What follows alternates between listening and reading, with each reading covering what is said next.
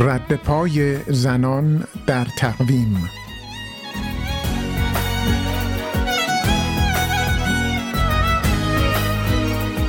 من یک زنم که می‌زنم به سیم آق 27 شهریور.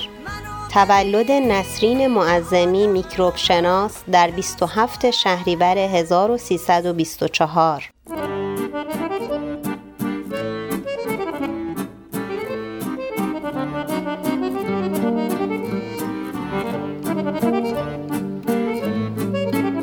یک مهر در گذشت توبا آزموده از اولین مؤسسان مدرسه دخترانه در ایران در اول مهر 1315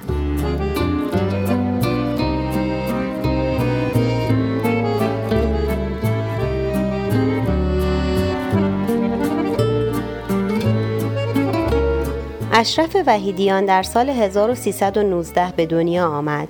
وی فوق لیسانس تربیت بدنی است و کاپیتان اولین تیم ملی والیبال زنان ایران و نیز اولین بانوی سرپرست تیم ملی دختران در بازی‌های آسیایی بانکوک و بازی‌های آسیایی تهران است.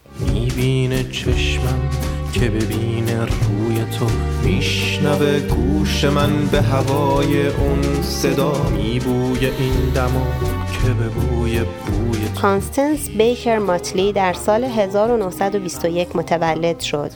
او وکیل و حقوقدان و فعال در جنبش سیاهپوستان و جنبش شهروندی بود.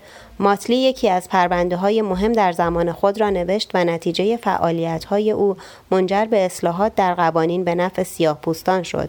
وی اولین زن سیاهپوست بود که قاضی کل کشور در آمریکا شد.